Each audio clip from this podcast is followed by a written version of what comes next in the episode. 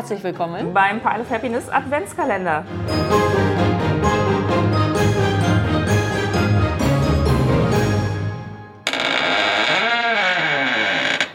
Herzlich willkommen zum heutigen Türchen und mein Gast heute ist der Daniel. Herzlich willkommen. Hallo Tina. Auch für dich kurz die Frage, stell dich doch einfach kurz vor, was ist dein Connex zu Brettspielen und woher könnte man dich schon kennen? Ja, ähm, ich bin Daniel Wöhner. Ich arbeite für die Süddeutsche Zeitung, äh, eigentlich für Social Media. Ähm, schreibe da immer wieder auch mal Artikel, längere Artikel über Brettspiele zum einen.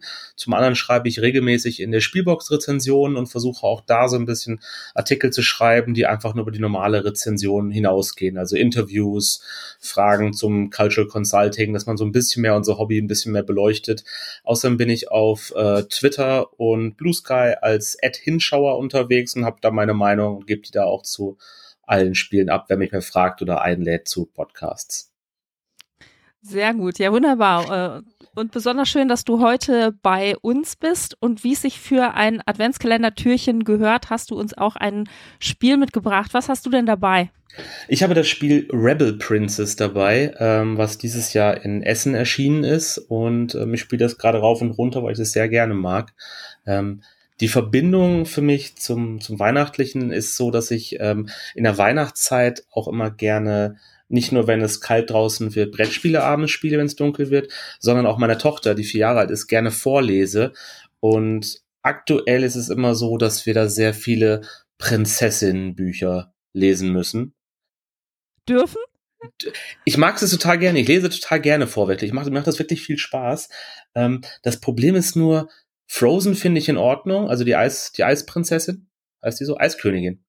Aber wenn es dann in die älteren Disney-Prinzessinnen geht, das ist halt echt hart, wenn halt die verschiedenen Prinzen einfach nur ankommen, küssen, die Prinzessin auf ihr Schloss mitnehmen. Und meine Tochter fragt mich dann, warum nehmen die die auf ihr Schloss mit? Was machen die da mit denen? Warum, warum können die die Prinzessin einfach so mitnehmen? Die war voll glücklich, hat alles alleine gemacht und war total selbstsicher und jetzt kommt der Prinz und rettet sie halt am Ende immer. Das macht mich irgendwie wahnsinnig, solche Sachen zu lesen. Deshalb meine Spielvorstellung zu Weihnachten jetzt im Adventskalender Rebel Princess. Da sieht's nämlich ein bisschen anders aus. Sehr gut. Was, wie geht's denn da vonstatten?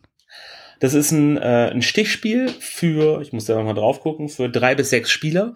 Und ähm, die Prinzessinnen geben einen Ball und ähm, die Prinzen sind erstmal nicht eingeladen. Die dürfen gar nicht auf den Ball kommen. Das ähm, sind die Trümpfe, dazu nachher ein bisschen mehr. Ähm, Ziel des Spiels ist es, jeder spielt eine Prinzessin, möglichst wenig Heiratsanträge zu bekommen.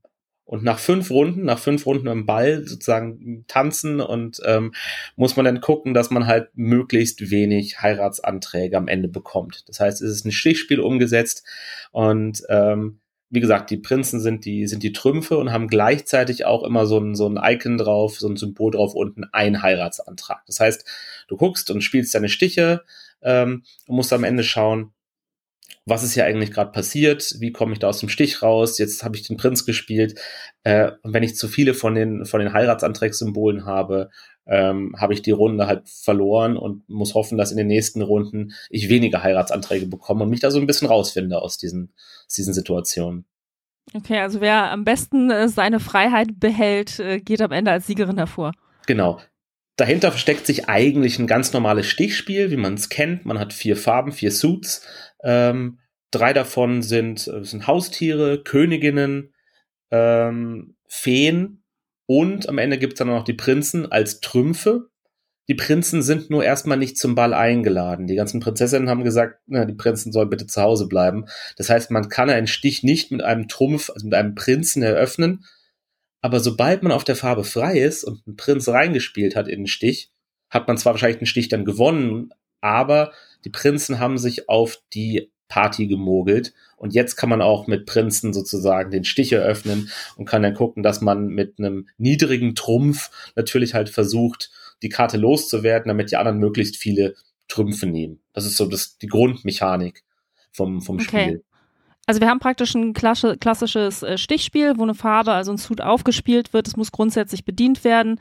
Und nur wenn ich nicht bedienen kann, kann ich praktisch einen Prinzen reinmogeln Und wenn genau. die Prinzen einmal unterwegs sind, dann ist sozusagen Tür und Tor genau. geöffnet und dann muss man versuchen, seine Prinzen unterzubringen. Wenn das jetzt alles wäre, wäre das Spiel so, ja, kann man mal spielen und wird dann relativ schnell Fahrt. Dafür gibt es äh, im Spiel insgesamt, äh, ich glaube, es sind, ich muss nachzählen, acht Prinzessinnen, ich glaube, es sind sogar mehr. Also ähm, von Cinderella über Alice, ich weiß gar nicht, ob sie die, ob der spanische Verlag die Rechte an diesen ganzen Prinzen, Prinzessinnen dann hat. Ähm, Ariel die Meerjungfrau, sie heißt ja nicht Ariel, aber die eine Figur heißt auch Mulan. Und jeder hat sozusagen eine Prinzessin und hat dann so bestimmte Spezialfähigkeiten, dass man sagt, okay, in dieser Runde soll irgendwer anders. Ich müsste eigentlich im nächsten Stich raus äh, eröffnen eigentlich, aber äh, du musst den ersten, den, die erste Karte spielen. Oder man, äh, Schneewittchen hat zum Beispiel die Fähigkeit, dass sie sagt, äh, alle Karten von eins bis sieben sind eine Null ähm, dass man so ein bisschen sozusagen so ein bisschen Flavor reinbringt, äh, dass die Prinzessin alle eine Eigenschaft haben, die sie einmal in der äh, in einer von fünf Runden jeweils oder jeder Runde von fünf, fünf Runden einsetzen können. Ähm, das macht das Ganze schon mal so ein bisschen interessanter. Und der eigentliche Clou, und da wird es richtig anstrengend auch dann so ein bisschen, wenn man dann dahinter kommen muss, ähm, es gibt für jede der fünf Runden gibt es noch mal so Sonderkarten, dass man sagt irgendwie ähm, Musical Chairs, ich gucke mir die Karten mal kurz an, ähm, dann gibt es Late to the Ball, eine Afterparty, ähm, Midnight Makeover. Und es gibt verschiedene Karten, ich glaube, es sind insgesamt 20 Karten, die sozusagen eine Sonderregel für eine der fünf Runden sich ausdenken. Dass man sagt zum Beispiel am Anfang, ähm, oder dass alle sozusagen ihren, bis auf den ersten Menschen, äh, alle ihre Stiche verdeckt spielen äh, und sowas. Das heißt, jede Runde ist dann komplett anders, kann sich komplett anders anfühlen. Außerdem gibt die Rundenkarte immer noch vor, dass man eins bis zwei, drei Karten an seine linken oder seine rechte Nachbarin weitergeben muss. Das heißt, du passt dann, schiebst dann nochmal Karten aus deinem, aus deiner Hand nochmal raus, bevor halt die, die Runde anfängt. Und damit hast du eigentlich schon relativ aus diesem Grundsystem ein relativ heilloses Durcheinander, durch das du erstmal durcharbeiten musst und es fühlt sich halt gar nicht mehr so an. Es ist irgendwie so eine, so eine verrückte Version von, von die Crew, äh, bei der man halt jetzt nicht kooperativ, sondern halt schon gegeneinander versucht, schon am besten dann durchzukommen, äh, dieses Spiel irgendwie zu gewinnen. Wenn dann plötzlich die Königinnen auch Trumpf sind, ähm, wird das schon eine ganz schön haarige Angelegenheit, da sich aus der, aus den Heiratsanträgen dann irgendwie rauszufinden. Auch dann. Und das heißt, ein, eine Runde ist praktisch ein Durchgang, wo am Anfang alle Karten, das sind ja wahrscheinlich genau. dann 48, ne? Vier genau. Farben bis zwölf. Also die Karten ja. werden alle unter den Spielenden verteilt. Und eine Runde heißt, wir spielen sozusagen alle Karten durch und dann genau. gibt's, äh, dann gibt's äh, gegebenenfalls eine neue Sonderkarte genau. mit, mit neuen Regeln. Das heißt, okay. fünf Runden, das Spiel gibt an, dass es ungefähr 40 Minuten dauert. Das heißt, es dauert schon ein bisschen länger. Es ist nicht einmal schnell weggespielt, sondern es ist schon was, wo du auch sagst, okay, die Runde habe ich jetzt wirklich alle Trümpfe mitgenommen. Aber nächste Runde habe ich nochmal eine Möglichkeit, dann halt irgendwie auch zurückzuschlagen und zu gewinnen und mich halt nochmal rauszuwinden aus der ganzen Sache. Mhm. Das macht dem Ganzen, gibt dem Ganzen nochmal was. Was ich vergessen habe zu erwähnen, es gibt noch den Frosch. Wie in jedem genau. Märchen, in jedem Märchen gibt es halt den bösen Frosch. Also böse ist er nicht. Das Problem ist, der Frosch hat sich nicht bei den Trümpfen mit eingereiht, sondern bei den Haustieren ganz dreist. Eigentlich schauen alle Karten, also alle Karten von einem Suit, von einer Farbe, sehen eigentlich gleich aus. Das heißt, auf dem Königinnen-Suit sind halt, ist immer das gleiche Bild von der Königin abgebildet. Nur bei den Haustieren ist die Karte Nummer 8, ist der Frosch. Und der Frosch hat nicht einen, nicht zwei, der hat fünf Heiratsanträge. Das heißt, wenn es irgendwer schafft, und es ist wirklich so, die Blicke am Tisch, wenn halt der, der Frosch irgendwann reingeschoben wird, die sind halt Gold wert. Das ist halt das Schönste an dem ganzen Spiel, halt irgendwie so einen Trumpf, so einen Prinzen mal zu nehmen oder auch dann mit, mit einem Trumpfstich zwei, drei, vier Trüm äh, Prinzen zu nehmen, ist gar nicht so schlimm, wenn du es schaffst, irgendwem halt wirklich diesen Frosch unterzuschieben. Es ist eigentlich so, die ganzen Bedingungen, die das Spiel für eine Runde erstellt, ist eigentlich dieses Ziel irgendwem der gerade am wenigsten hat, diesen Frosch halt unterzuschieben. Das ist halt so der Clou an dem Spiel. Und ähm, der kommt überraschend und taucht dann an Stellen auf, wo man ihn gar nicht erwartet hätte und ist dann in Stichen drin, die man eigentlich dachte, die kriegt man eh oder wollte man sowieso nicht. Ähm, und das macht den Reiz an dem Spiel aus. Das hört sich so ein bisschen an, äh, als wäre es schon wichtig, die Übersicht zu behalten. Also welche Sonderregel ich jetzt gerade habe, vielleicht auch wenn ich Karten geschoben habe, wem ich was gegeben habe. Ganz typisch, wer wo wie blank ist. Also wahrscheinlich so diese ganzen Fragen. Die wenn man, man wenn man Skat, äh, Doppelkopf und Schafkopf richtig gut kann, mitzählt, ist das, das kann man auf jeden Fall machen. Man kann das Spiel aber auch einfach so aus dem Bauch rausspielen und freut sich. Aber natürlich ist es halt was, was, was halt Leute, die wirklich mitzählen, dann ähm, dann schon gut dabei sind. Die Frage ist, will man das wirklich bei so einem Spiel? Ich brauche das nicht unbedingt. Ich muss da nicht zählen. Natürlich weiß ich, ich zähle die Trümpfe mit und ich weiß, wie ein Stichspiel funktioniert. Wenn ich weiß, okay, jetzt ich habe halt nur noch die drei untersten Trümpfe und Trumpf ist noch nicht angespielt worden, aber ein Prinz ist schon drin, dann kann ich meine Trümpfe runterspielen und, und ziehe den anderen halt sozusagen die hohen Karten raus. Also es hat die gleichen Mechanismen, die muss man kennen. Das heißt, man muss, um dieses Spiel gut zu spielen, sollte man natürlich halt wissen, wie ein Stichspiel funktioniert. Man sollte vielleicht schon mal Skat gespielt haben oder diese ganzen anderen Stichspiele, äh, damit man sozusagen seine, sein Grundhandwerk sozusagen, die Mechanismen kennt, um dann diese ganzen Extra-Regeln, die dazukommen, draufzubauen und an denen wirklich auch einen Gefallen zu finden. Mhm. Ich hatte jetzt gesehen, in Essen war, glaube ich, aber noch keine deutschsprachige Version Nein. dabei. Ist das richtig? Nein.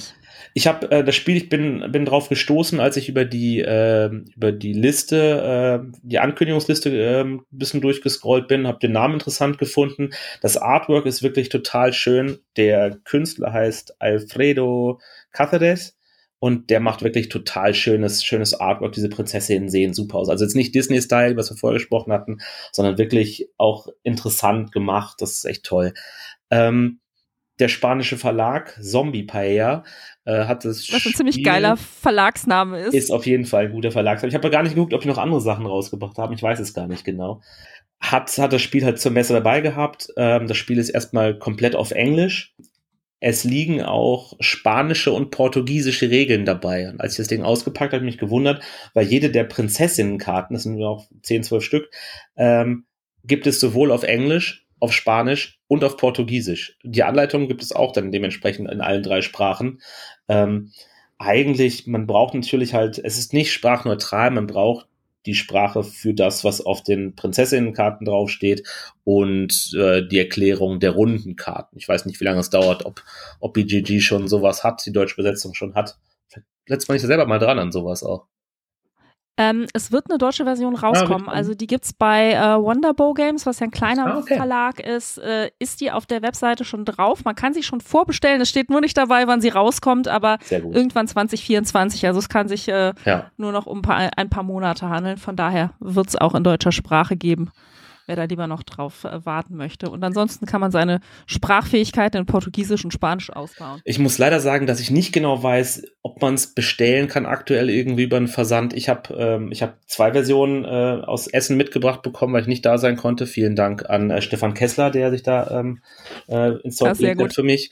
Und habe aber meine zweite Version auch schon wieder weiterverkauft, muss ich sagen. Ähm, bin aber an, an der anderen halte ich fest, die ähm, die wird, und damit halt die Prinzessin weiter ein bisschen Kontra geben und sich nicht von den, von den Prinzen einfach so einlullen lassen und wegreiten lassen. Sehr gut. Bei der spielenden Anzahl drei bis sechs, hast du da eine favorisierte Gruppengröße?